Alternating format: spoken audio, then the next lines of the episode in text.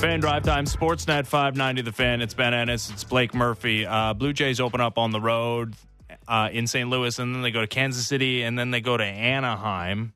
So you got those late night Blue Jays games out of the way early on in the season. You get Shohei and Trout right out of the gate. It's amazing. Like Sure. this is how I'd imagine it. Thursday, everyone's like peak excited, and then mm-hmm. of course home opener on the 11th, everyone's going to be peak excited. Friday, everyone will just be despondent that there's an off day after Yeah. you've gotten the tease Yeah. of baseball. But by the time like the second week rolls around and there hasn't been a home opener yet, I think people will probably be itching like, yeah, let's get baseball live. Like let me let me be there, let me check out the new park, things like that, and then boom if you were having like a tiniest of lulls in your early season excitement, here's Shohei and Mike Trout. Yeah, no, that's going to be spectacular. And then you return home. You get an off day on Monday, and then uh, home opener on April 11th against the Detroit Tigers, which will be, uh, I would say, um, well attended. Would be my guess. Yeah. As the, we We'll get to see the new dimensions. Yeah, we're we're going to be at Sportsnet Grill. Uh, broadcasting Oh, I more live. meant we're going to go watch the game together also. also that we're going. Can we do both? Yeah, we have to do one of those things and we may as well do the other. So It's a great point. All right. Um, you may recall uh, our next guest um, had a pretty cool little moment in uh, 2007 when he plunked Alex Rodriguez uh, after Alex Rodriguez had earlier that season yelled mine behind uh, Howie Clark, uh, causing a ball to drop. It is Josh Towers, former Jays righty, radio host for VSiN, joins us online. How's it going, Josh? I, I didn't even know that happened, guys. What was that story you just told? Dude, I, I, I, there with Mr. Alex. Yeah, I, I know you've probably told that story and talked about it uh, many a, a time, but I've this is the first time I've talked to you. So can we talk about it? Because I Yeah. love that moment. I mean, how do you, how do you feel about it in retrospect? Listen, I, I've told the story a whole bunch of times because it lingered for a couple of years, and I, you know, the last fight I was wearing a Yankee uniform fighting the Blue Jays, and I felt very uncomfortable doing that, so I kind of stayed on the outskirts and didn't really get involved. But um, you know, the best part, and I, this is the part that's left out the most, y'all, is in Toronto when that happened, when I drilled Alex on accident. Um, they were uh, they were advertising a video game like MLB The Show or whatever it is, and so the seventh inning stretch, two kids would go up there and play real quick during the seventh inning stretch. So the next day they set it up to where I was pitching and Alex was hitting, and one of the little kids drilled him, Oh, and the whole stadium just goes crazy. It was beautiful. Yeah. I love that, and that, and you, you were eventually team. Man, you're a World Series champion. Uh, you got a World Series ring uh, being on that that 09 team. Like, did you? I know you only spent a, a brief moment on that team during the regular season, but did you did you have a relationship with A Rod after after that uh, brouhaha? Yeah, how crazy is that? They hooked me up with a ring and everything. I didn't earn it, but it was fun. You know what? He was um, he was the first guy that came up to me when I got there to say hello, welcome to the team. Um, and Alex and I had a relationship, and he was very he he knew. I mean, it was he crossed the line, but he knew, and so we never really had to discuss it. I mean, I think the welcome to the team. Uh, there was many times we'd be on the treadmill together or something, getting a workout in, and it was just one of those things where it never went discussed, but he respected the fact that I had to do what he what I did, and he knew what line he crossed. So it was cool, and uh, it wasn't about maybe a year and a half ago. I'm going to say I ran into him here in Vegas. Um, not enough time for that story. I'll tell you off there one time, but I ran into him here in Vegas, and and again, very very respectful. I mean, we have. Well, I wouldn't say we're friends. I'd say we're acquaintances, but it was um, it's good, man. Yeah, I, I, I bet you a man with with uh, with his wallet could probably have a, a decent time in in Las Vegas. so yeah, th- there, Right. those Yeah, were would say he did. Yeah, those were some interesting Blue Jays teams, and man, the, the, that era 06, 07, there was John Gibbons getting fights with with everybody, whether it was Shea Hillenbrand or Ted Ted Lilly. But they, and you know what, there's some decent teams in there too. But yeah, attendance wise, it was pretty low period. Um, here's where they ranked in American League attendance over the the span that you were a Blue Jay 03, 07. Uh, they were 10th, 10th, 11th, 8th. Seventh, and then you know made the playoffs in 2015, and they were Yeah. first in the American League in consecutive years. I mean, when you were a Blue Jay, Josh, did you ever think that that Toronto would rekindle the love for for that team that that existed in the early 90s? Yeah, that I mean, listen, it's a, fantastic town. It's probably one of my favorite cities in the world that I've ever been to. The fans deserve a good baseball team. The stadium itself is beautiful. Um, but listen, when, when when you don't show up and you're not doing your job, and I'm asking fans to come support us. It's kind of tough. Like we have to give something back, and we didn't for a little while. Uh, we had Roy Halladay, who, who drew well, and that was always fantastic. But we needed to, to play better. And when your opposing team, Yankees, let's say, or the Boston Red Sox, or even Seattle, when like Ichiro would come to town, when they're drawing more fans than we are in our own stadium, I just it's just it's a wake up call to you to like, all right, guys, we got to get our our ducks in order, and we we we owe these fans. And so you always knew, like, it's such a beautiful place to go. It's such a relaxing. When the dome's open, the sun comes in, you have a couple drinks, and you watch a good baseball game. And what Toronto's done so well the last what five six years is they've created a buzz again with all these uh, the Bichettes of the world, right? And and the Biggios and obviously Vladdy. And we created this buzz again with these prospects, and the prospects are living up to some of their capabilities. And then we're forming a team. Pete Walker's been fantastic as the pitching coach, and we're putting a team out there that is giving themselves a chance at or an opportunity to win each game. And so it gives the fans even more of a reason to show up. Listen, when that stadium is packed, it is unbelievable. Like the energy and the, I mean, I'm getting chills thinking about it, but the, the excitement, like you try to, we try to go stoic on the field, but when I got 40, 50,000 people standing up cheering in that stadium when you're on the mound, it's it's it's a beautiful sight. Nah, stoic's not the right way to do it. Let let it get let it help you get like one more tick on the fastball or, or something like that. Um, oh, like jo- three or four. yeah, especially when you're throwing at A Rod accidentally. Um, so, Josh, the the Rogers Center is going to be a little bit different this year in terms of uh, how it plays and what it looks like. The the wall distances and, and heights and things like that are changing. If that, I, I, don't think that's something that you you went through as a as a pitcher, but you did change teams a couple times. Do you think about that mm. as as a pitcher heading into the season of like, oh, I'm in a new environment now, or might play a little differently? How does that affect my game? Is that something on your radar? Yes. So to get serious for a second, like I always tell people, if it's if it's if it's mono a mono, right? If it's it's my physical abilities versus your physical abilities, uh, and I'm just trying to throw a fastball by you, let's say, I'm not going to win that fight. Like we have to get creative and we have to get advanced with our thoughts. I mean, there's guys at every level of the game that have the same exact stuff that I had when I was in Toronto. Let's say, I mean, my son in college has better stuff than I did in the big leagues, but what do you do when you're facing somebody two, three hundred times? What do you do when you're facing Bernie Williams and Derek Jeter two, three hundred times? David Ortiz, when you're in the same division year after year, you can't pattern out. I can't go to a certain pitch and a certain count every single time. You have to get a little bit more creative and and you have to take shots. And so, where's the advancement on what makes somebody a professional athlete or somebody a professional baseball player?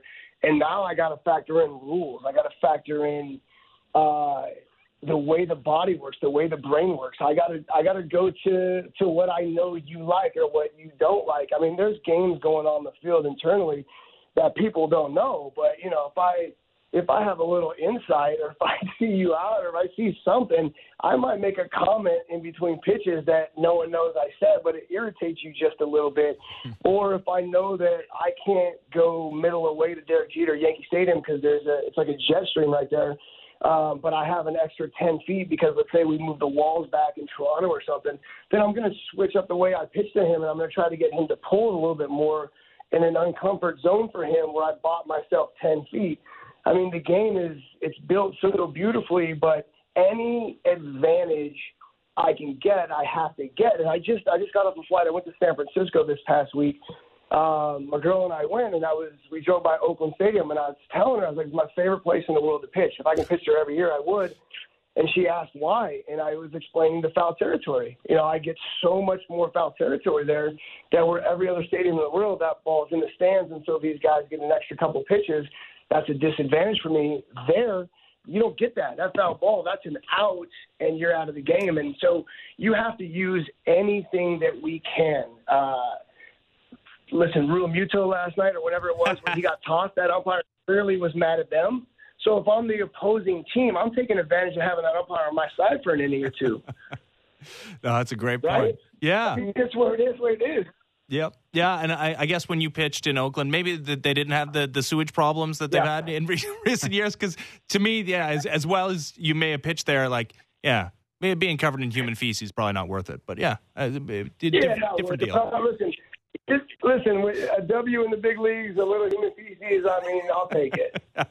uh, talking to Josh Towers, uh, one of one of the weapons guys can use now, and like I'm thinking of a guy like uh, like a Chris Bassitt who who like you is yeah thinking man's pitcher right. He's he's not throwing 99. Is is the the pitch clock and and making guys uncomfortable, and we haven't seen it weaponized yet. I mean, we have to a degree, but Let's see what happens starting Thursday. How do you think that's going to be a, a, used by pitchers like Chris Bassitt against the hitter?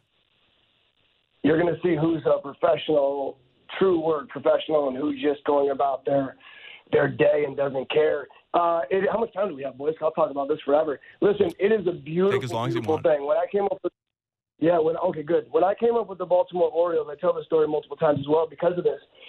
When you came up with the Baltimore Orioles, uh, Syd Thrift implemented what he called the 12 second rule. And the studies they did said that if I threw a pitch, let's say down and away to you, and you fastball down and away, and you swung and missed, if I was able to throw that same pitch within 12 seconds, the success rate for us getting a very similar result was at 95%, whatever studies. We didn't know this as kids. We were just told to work fast. 12 second rule was it, so that's what we did. I watched this my whole career because – that's how I worked. I worked very fast. I didn't need a lot of time. I didn't want to waste a lot of time. And if you ever watch pitchers who take 30 seconds in between pitches, it gives hitters time to reset. It lets them process what just happened. It lets them smell that bat. It lets them think about what you did last time or what they just watched on the iPad, etc. It gives hitters the comfort to be where they want to be, and it it takes your defense out of it. It's very bad for us. This implementation of the shot clock, giving me 20 seconds or less, what it does is it rushes the hitter. I'm pitching once every five days, so I should be able to process everything within 15 seconds, anyways, that I need to process, right? So I sit around half the time and I'm reading my notes on the bench. This is such a great thing for pitchers because it keeps us in rhythm. It keeps us from not thinking about negative stuff. It rushes the hitters. When hitters are rushed, the tendency is to swing. It's not to take. And so it I, I get what MLB wants to do, but they always offset it with something crazy. Do I think y'all? Do I think this is good for the game of baseball? I think it's bad. I, I, I think it's bad for the game of baseball, but it is fantastic for pitchers. It's going to keep the runs down. It's going to rush guys, and hitters are going to hate it. And then, as we saw in spring training, you got Max Scherzer manipulating the rules a little bit to where hitters can only call timeout one time.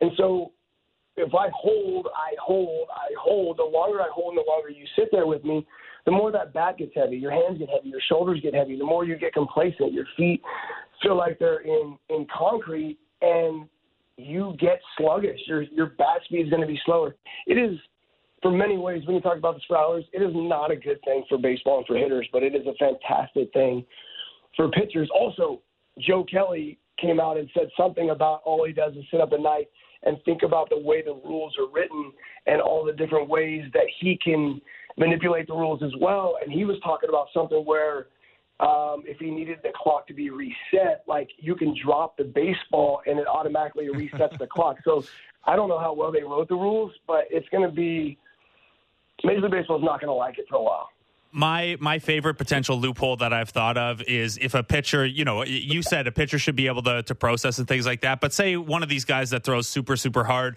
just needs a little extra breather in a big moment, have the catcher throw down to first behind the runner just to like buy him some extra yeah. time uh, before the clock starts. I did I did want to ask you about the running component of this because you mentioned you know uh, a Max Scherzer messing with the hitter to try to bait that first time out out of the plate appearance early. We have seen that with base runners a little bit, trying to do that to the pitcher, trying to bait that throw over to first base, one of the two disengagements that a pitcher's allowed. Um, you're someone, Josh, who controlled the running game pretty well when you were in the majors. Um, how do you see that having an impact on, on someone on the hill if a runner's, you know, trying to not just steal a base, but trying to get you to disengage and get your focus away from the hitter to tilt that advantage back for the batter?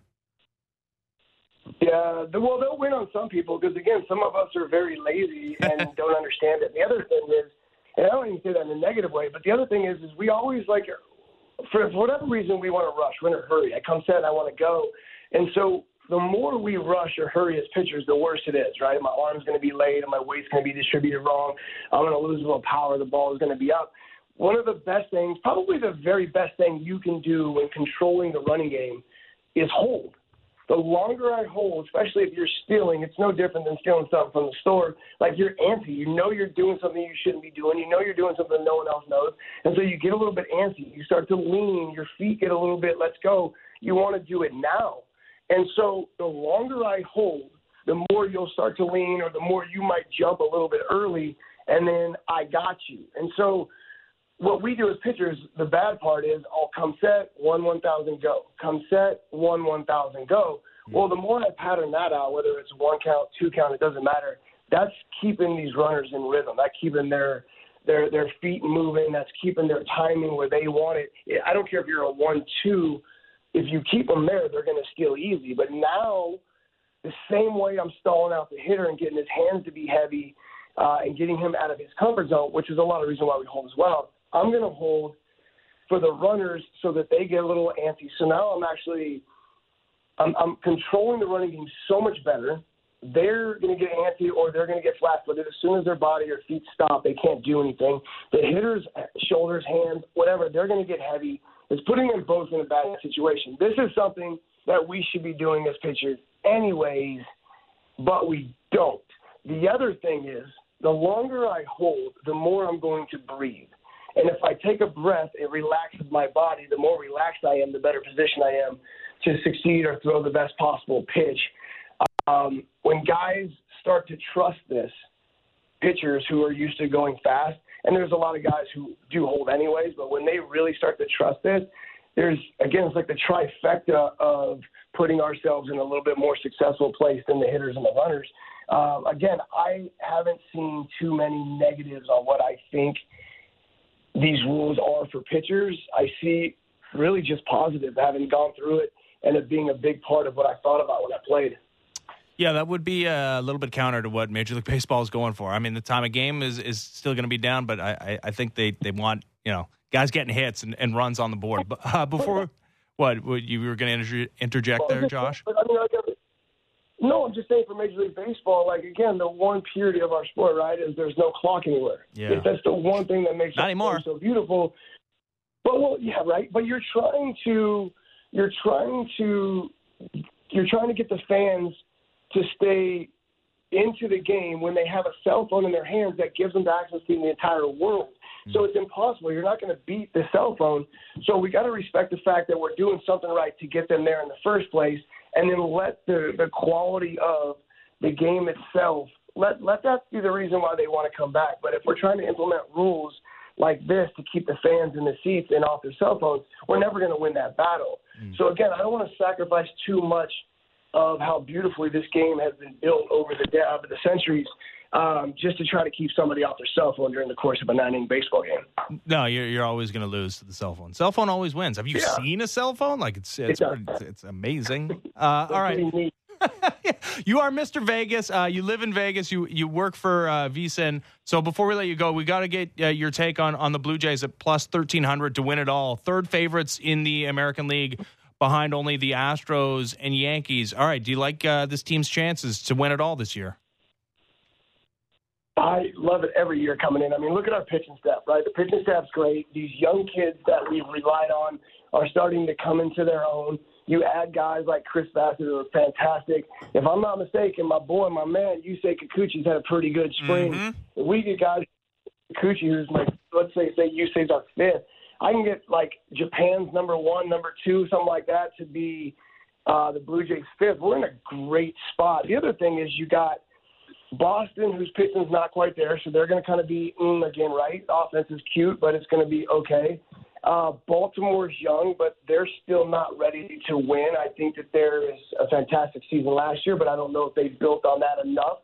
And then you got the New York Yankees, who they're I like them. They're a great team on paper. They're even prettier. But you got Severino, you got the lefty they just gave all that money to. They're both starting the season on the shelf right? So however long they're out, then you got to come back. You're missing two key guys in their rotation for at least a month, right? So the Blue Jays, I'm not saying it's it's the thing that has to happen. But if Toronto gets off to a really good start in April, then I think it's kind of their division to lose. To be honest with you, I love Tampa. I love Kevin Cash. We know that, but it's it's we're playing with fire with that team, right? We never have a starting pitcher. We usually have one, maybe one and a half, and then like there's a lot of uh, you know luck involved with them consistently winning the division with the way they approach it. So listen, at 13 to one or whatever it is, I think Toronto's they're kind of in the driver's seat with what they want to accomplish. There's it's not about having to beat another team; it's whether they beat themselves. I know you refer to the Jays as we, but I also know you have a, a, history and a relationship with the Orioles fan base. After what we saw from them last year, were you a little disappointed they did, they didn't get a little bit more aggressive to kind of take that next step in the East? Well, they haven't done that for a while, right? They, they've done such a good job of having these high draft picks, and they did a really good job with who they selected. The development has been better, but it's only been better with these top prospects. It's not. I didn't see development past or before those particular kids that we're seeing all get close to the big leagues with Grayson Rodriguez and DL Hall, who just got sent down, but they're next. I, I like this team. I like what they did, but they're not, in my opinion, the Baltimore Orioles aren't looking at. We have an opportunity to win right now and for the next ten years. They're looking at it like, okay, we're going to do it with these kids, these prospects that we developed and drafted, and that's it. That's not the right way. Like they could have complemented this team with just a couple key pieces here or there and I think that they're they're very much in the discussion for this division. They held on longer than we thought last year. But you 86, you know, their closer Lopez, who was fantastic. You don't bring anybody else back in. They needed to hit a couple, a couple. I don't even say home runs, just a couple doubles in free agency. Their reliance on just what they have, and listen, their prospects are legit. Yeah. But you know how it is with young players. We're years away from from them doing it on their own. You have to bring in some veterans and some other guys to, to assist. And that's the one thing, last comment about the New York Yankees. I mean, talk about Severino and Rodon being out.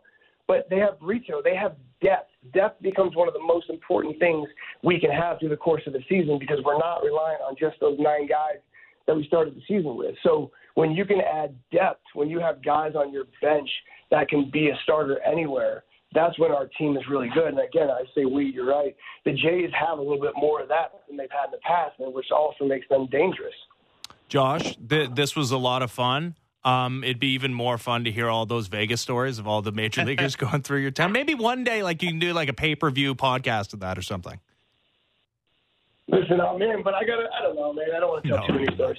This, I know, I know. Thanks for this, Josh. This was this is awesome. Thanks. I appreciate you guys. Thank you. This is Josh Towers, former Blue Jays righty, radio host for uh, VSiN, Las Vegas resident, no doubt has seen a thing or two in his day. Man, the 12 second rule thing I'd never heard in my life, which makes a ton of sense. I mean, you don't think Mark Buehrle maybe benefited from that a couple of times throughout his career? Like that's I remember doing a, a breakdown of what what made Mark Buehrle so much better than everybody else. There was two things. It was one fielding his position was mm-hmm. like hugely impactful to a guy that like allowed a lot of hits. You want me to do it? Yeah, it's like having a fifth yeah, infielder out there. Very good. Him and Shaun Marcum, but honestly, shortstop at UNC. I don't yeah, know if you. Yeah, yeah, well, yeah, and Marcus Stroman, uh, also a, a, college shortstop. But yeah, no, that, that that's part of it. So defense, fielding your own position, but getting the ball and throwing it back at the hitter as quickly as possible. If you are not throwing a hundred, it can be a huge advantage. It also also improves the defense. Like I don't know if anyone's actually done any uh, studies on it, but like anecdotally, you you play better defense when your defenders feel like they're not going to be stuck out there for a half hour. I certainly know that that is the case uh, in slow pitch. You play semi-competitive slow pitch, and your pitcher is I don't know, me kind of hung over and, and, you can't find the, the board and your fielders behind you get real sleepy uh, half a coffee into the day. So I'd imagine it's the same for major leaguers, just uh, with the intensity dialed way, way, way up. I, I'm thinking now too, like even something like not fatigue because these are major league hitters, obviously, and if they have to take a couple cuts in a in a plate appearance, it's not going to wear them down. But I'm trying to think of even like being in the batting cages, how quickly those pitches come in, and what it would feel like if you just turned up the like the tempo, not the pitch speed, yeah. but the tempo at which they're coming. If you would like I, I would imagine at best Yep. your swing mechanics get a little sloppier. Man, just I mean, again, different, not apples to apples, but look at the home run derby and and how exhausted those guys get mm-hmm. from just taking hacks. A, a baseball bat is heavy. And Yeah. it, it takes an effort to swing it. Well, I think the if we didn't have Luc Robitaille on next, I'd say we should ditch the last half hour and you could just go throw me some some pitches out behind the building and I'll. Uh, Sounds like I mean, if great you if you can get one across the plate, well, we'll see. Um, but yeah, we'll see if the tempo of it uh, picks up. But you are right. We have Luc Robitaille next. Yeah, a guy who once had such a high shooting percentage in the NA, in an NHL season that would it would make an okay batting average, which is pretty rare. Uh, yeah, uh, he he was pretty good. Uh, that's why he's in the Hockey Hall of Fame. Uh, he's also president of the Los Angeles Kings, and he joins us next. The fan drive time continues. Ben Ennis, Blake Murphy, Sportsnet 590, The Fan. Discussing the biggest stories that matter to Toronto sports fans. The Fan Morning Show with Ailish Forfar and Justin Cuthbert. Subscribe and download the show on Apple, Spotify, or wherever you get your podcasts.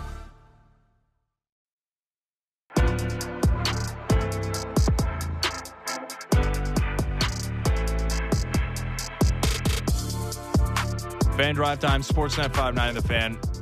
Ben Ennis, Blake Murphy. So we've been sitting on Leafs, Lightning for seemingly months. And like what order it was going to be in, I suppose. Who had home ice advantage in Game Seven was was up in the air for a period of time, which was interesting, I suppose.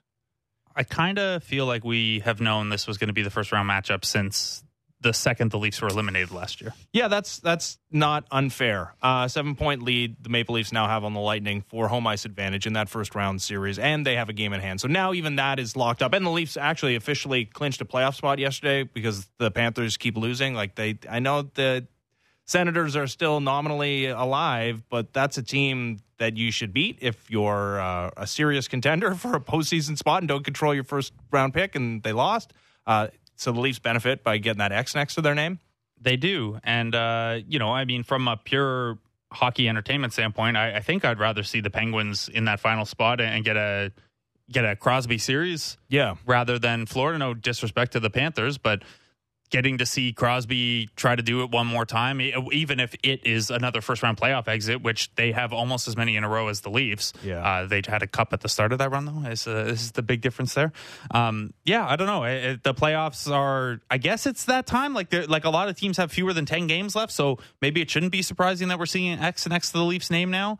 Um, but we're we're also dealing with a, a basketball season where there are seven games left for most teams, and there's a ton up in the air. And yeah, in the NHL, I mean, I guess it's good for for sport for the sports all around that there are playoff spots up. But the Western Conference is pretty much done in the NHL too. Well, okay, so this is where I wanted other to go with seeding. this. Sorry. Uh, no, but this is where I wanted to go with this because yeah, there, there's still matchups to be decided, especially in Pacific, because the the Oilers to a lesser extent, but certainly the Kings are alive for the the top seed in the Pacific Division, only being two points back of the the Vegas Golden Knights, but they're sitting in second in that division ahead of the Oilers, who are three points back of them. Now, this was reversed a season ago. The Oilers finished second in the Pacific, and the Kings finished third, and those two teams had an epic first round series that culminated in a game seven Edmonton Oiler victory on home ice, in which Connor McDavid did the thing that you're allowed to do and single handedly win a game. He had two points, including a goal, the clinching. I mean, not the clinching goal because it was a two nothing win, but he had the the the salting away goal um, to make it two nothing. And I, I mean, you can make the opposite case for why the Leafs should care about having home ice advantage in a game seven against the Lightning because they lost game seven on home ice. But I wonder how much the Kings care about certainly like having a, a, a better advantage being the top team in the Pacific against a wild card team and avoiding Connor McDavid altogether would be good impetus, but having home ice advantage in game seven.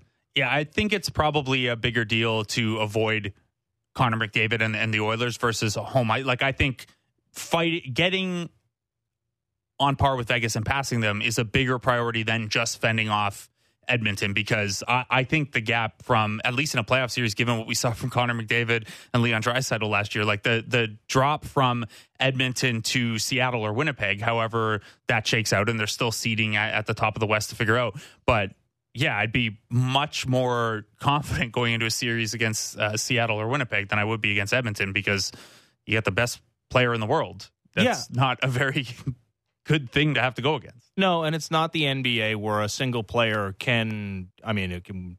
I mean, not all, not single handedly, but give you a pretty good uh, upper hand in in winning it all. But like again, when you're as good as Connor McDavid is and has been in the postseason, and again, a game seven in which you only score two goals, the other team scores none, so that's part of it. But that you're responsible for both goals is uh, pretty significant. Now, that being said, Connor McDavid currently riding a two game goalless drought as his Oilers beat the Coyotes yesterday 5 4. Only one, one lousy assist, but uh, still find themselves battling tooth and nail for that two spot in the Pacific Division against the Los Angeles Kings. Speaking of whom, let's talk to uh, their president, Hockey Hall of Famer Luc Robitaille joins us on the line. How's it going, Luc? Yeah, I'm doing good. How are you guys doing? Doing all right. Yeah. So we just laid out the situation that your your team finds itself in uh, going into the the game in Calgary tonight. That you guys, I mean, there's so much still on the table. You could finish at the top of that Pacific Division. Um, you can have home ice advantage in in a potential series against the Edmonton Oilers. How important are these these final regular season games for for your Kings team? Uh, I mean, you know, they're all important, but I think that the number one thing we got to do is focus on getting in. You know, and then we're getting close, but it's not there yet. Once once once that happens, then you want to focus on you know you you, you want to finish as high as you can, and then let it play out. But uh, those are like you're saying. Uh, I think we're all aware that this week is definitely a big week because we're going to be playing against all the teams that we could possibly face in the playoffs. So a big part of your team's success this year has been I know the goaltending has been a little up and down, and the Jonathan Quick situation was a tough one around the trade deadline. But at your very best, that you have a top line that is pretty darn effective at shutting down uh, opposing top lines while also giving in a little bit of scoring. Um, Anze Kopitar, a huge, huge part of that. With this time of year in mind, do you start thinking about, hey, what is our own guy's case for, say, the Selke, if not the Selke, maybe the Lady Byng? Because, you know, numbers wise and certainly eye test wise, Kopitar would seem to be in the mix for uh, Selke consideration, I think, this year. Yeah, I mean, like we we certainly don't think so, us, because we we see what he brings in every game. You know, like he he plays against the top line. He's on the PK. He plays over 20 minutes, some nights 23, 24 minutes. So we know how important he is to our team, and we're certainly well aware that probably if he was back east, he'd be in the talk like all the time. But if you ask any players or anyone around the league that plays against him, they'll tell you that uh, he's one of the toughest guys to play against because he's a he, uh, on top of being a great offensive player, he's a great checker, and uh, you know for us, like uh, as he goes, our team goes. Yeah, but he already has two. So like time to share the wealth here. I, and and you know what Patrice yeah. Bergeron has all of them because we're talking about Mitch Marner being a, a Selke candidate. It is a it's a it's an interesting award, uh, Luc, because yeah, I mean part of it is you have to be two way player, so you have to be a pretty good offensive player. So we can identify that with goals and points. But the other part of it, like, there's no real good number that can identify how you play in your own zone. I mean, you mentioned PK and and yeah, the number of minutes that you play, but like that is tough. You you almost you do have to watch a guy's entire season really to, to get a good sense of that, don't you? Yeah, there, there's a lot of numbers out there now that you can you can pull out. You know, it's a lot easier today as it was, let's say, ten years ago, that you can break down a guy defensively, how many times he either takes a puck away or cuts a play, and so forth. They're all out there, so it's a little bit easier. I, I agree with you. I think uh, Mitch had a the kids had a great year. So is Matthews. I just think like uh, the way our team goes is just like if it weren't for for Kopi, it'd be it'd be a lot different for us. Yeah, I would just say that you know Talk about takeaways. Mitch Marner leads all forwards with 70 oh. at, at five on five. No, I mean they're they're both good candidates, but like I said, like yeah, why not why not give a, a, guy his first kick at the can? Um, one award that we're we're not like gonna have to have a discussion about is the Hart Trophy. Like Connor McDavid is yeah. obviously gonna win it. I mean, it's it's just a question as to, to whether he can get to some insane number like 70s. Again, two game goalless drought, so still sitting on 60. But you know what it feels like to, to score 60 goals. Uh, it's a different era now, and you've seen plenty of them this year within your division. You saw more than enough of him during the seven games that you guys played in that yeah. first round series last season. What, can you put into perspective what Connor McDavid has done this season? uh, it's it's hard to put into perspective. I mean, it's he's really like uh, way above anyone in the league. He's a very special player. I mean, we were talking about that yesterday. You could maybe, you know, in the Gretzky era, like when uh, you, you guys remember in the '80s when he came in. I mean, he changed the game. And then there was Mario. I think before that, you could maybe talk about Bobby Orr because his numbers were so much above everyone else from a defenseman. He's he's part of that you know famous four that in the last 40, 50 years changed the game, and he's one of those very very special players. Fun to watch every game. Every shift he gets on the ice, it's incredible. So you did play with Gretzky. You can kind of compare uh, what those players are, are like, and at least what the you know, you you played with Gretzky during a, an era where scoring around the NHL was uh, a little higher. You had unbelievable shooting percentages yourself. Um, when you look across at the Oilers, um, how do you see Connor McDavid changing things for teammates? Like, like, how does he open up the game for others? How did Gretzky open up the game for you? And I'm sure there are some challenges that come with that as well as the advantages.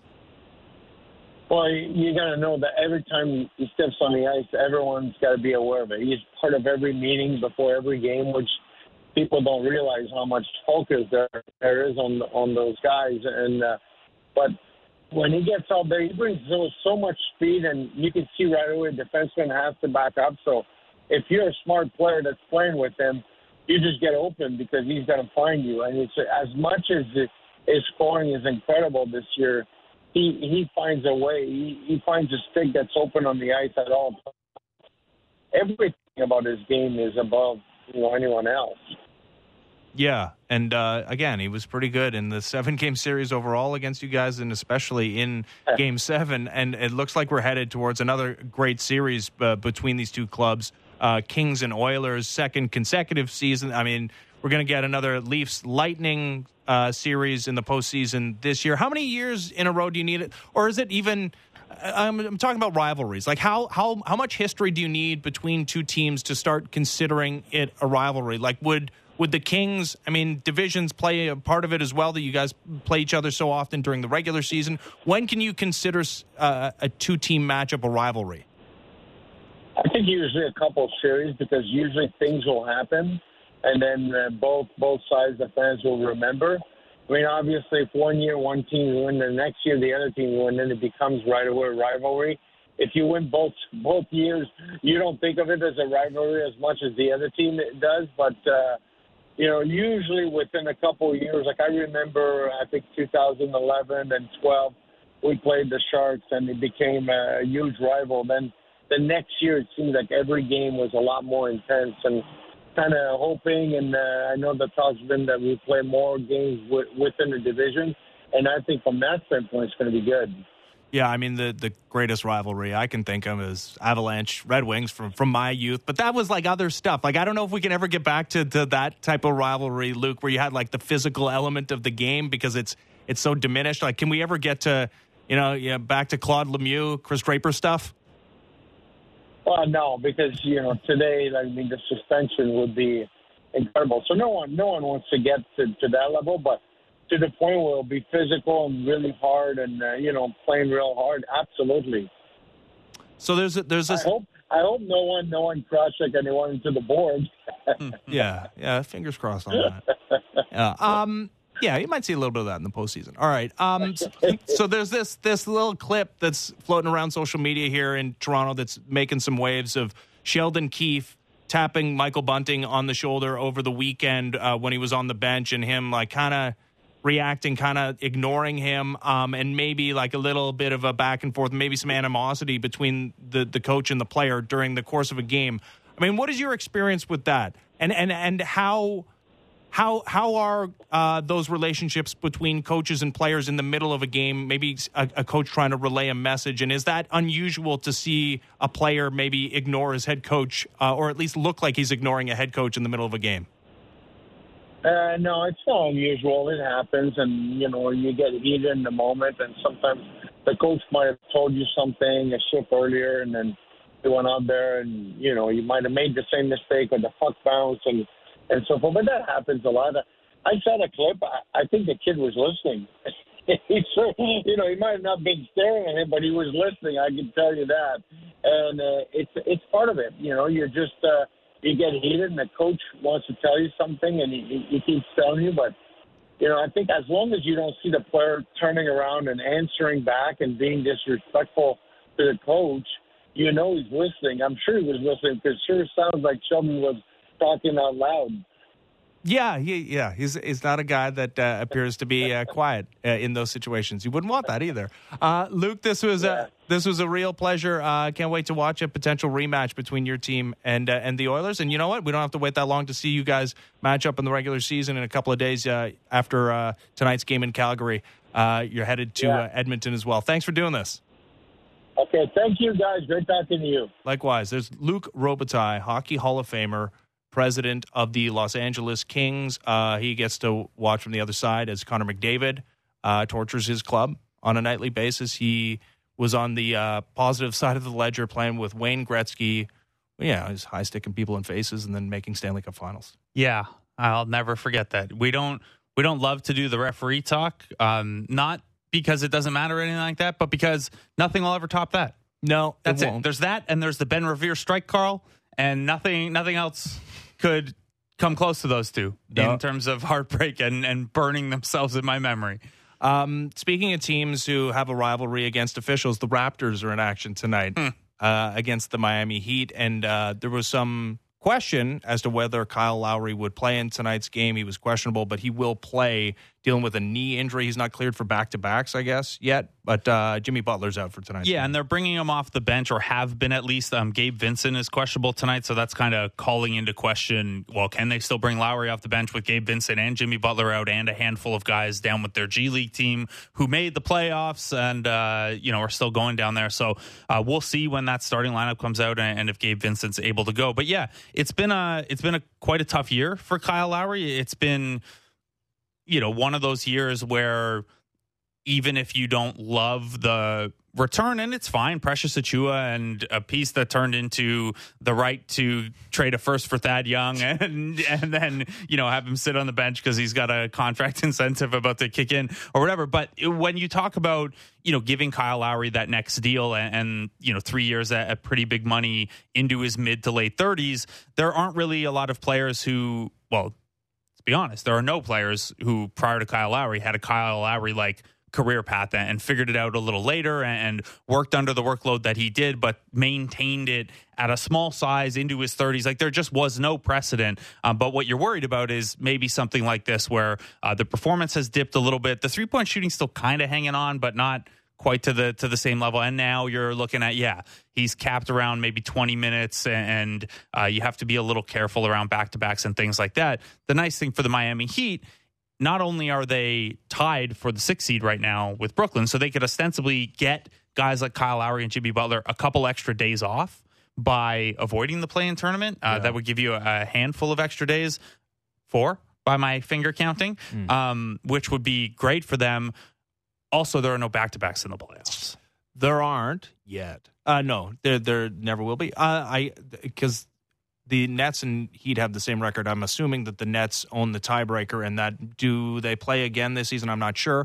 Um, the Nets do own the tiebreaker, um, and that's set. I have a an extremely convoluted breakdown of seeds six through 10 and how all those tiebreakers work out. It's ridiculous. It does make tonight's game a little important for the Raptors. A, a two a two way tie with Miami is fairly unlikely, uh, but the Raptors would lock up the tiebreaker if they win this one, um, which is great.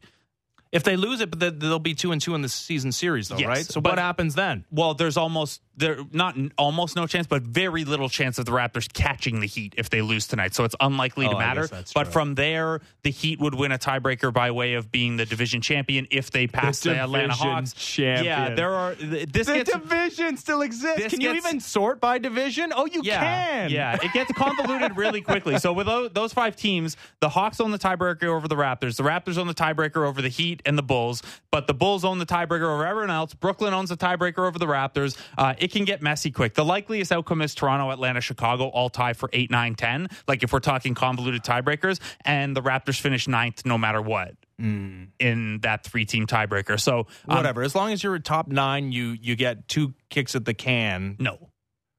If you're ninth, you only get one kick at the can, but you get to It's host top it. eight. Yeah, top eight uh, gets two kicks at the can. Yes. Can kicking uh, is for the the top uh, seven and eight teams in each Yes. conference. So Uh, here's what all the tiebreakers tell me basically. Okay. Uh, you want to win tonight's game and you want to, because in the scenarios where you tie the Hawks or you tie both the Hawks and the Bulls, uh, the Raptors are not coming out as the number one in those tiebreaker scenarios. So you got to clear those teams. If you want to be Mm-hmm. 8th so that you get two kicks at it, including one uh, one of those games at home if you lose the first one, uh, you gotta you gotta get to eight on your own. No ties. what, what if I want to be thirtieth?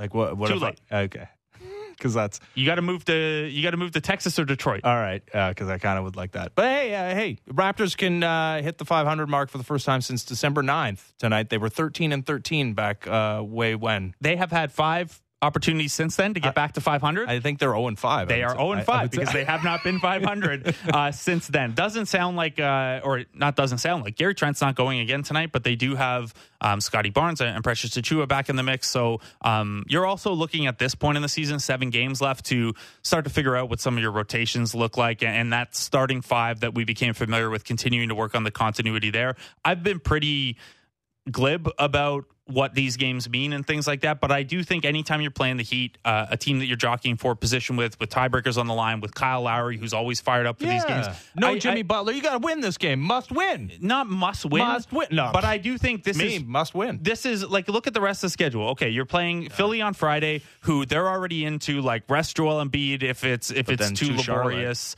Uh, two Charlotte games, and then Boston, Boston, Milwaukee, who probably have their seeds locked down by that point. This might be the last like true iron sharpens iron Hmm. game left on the schedule. I, I know you're rolling your eyes, Well, but I mean, the- like iron sharpens iron, or, or like litmus test. Like the, the test is okay, in. Like it's already been A- graded. A, big like, floppy salami sharpens a big floppy salami. I, I don't know. I tried to think of something that's not iron, but you could bang together. I, I don't.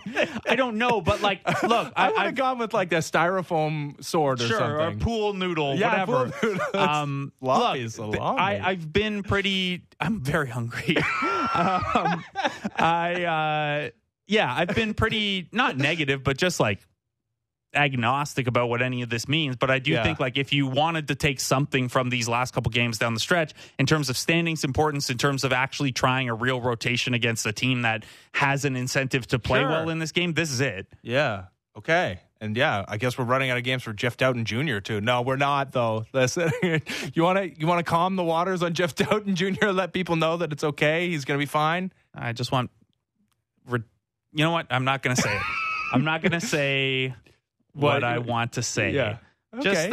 uh, be careful with your cat math. That's all. Okay, so you would say, but no, I assure the people that the the Dowtin Hive does it does the Dowtin Yeah, Hive the- have a nickname? Uh, no. Um, I was trying to the reasonable Doubtons. I don't. I don't know. Oh, That is. Did you just come up with that? Well, I had a Photoshop of, Okay. of Jeff Z, Reasonable Doubt, uh, from earlier in the year.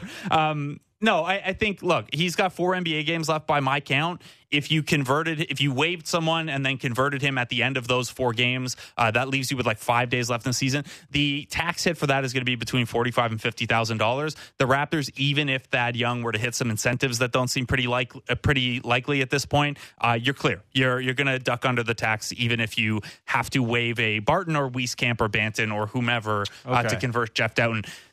I just I, I'm part of me is thankful that I get to come up with new CBA wrinkles that no one had ever really thought to look at because when was the last time a team headed to the playoffs was relying heavily on a two way player? Uh, but Here you we know, go. This thing should not should not be a thing.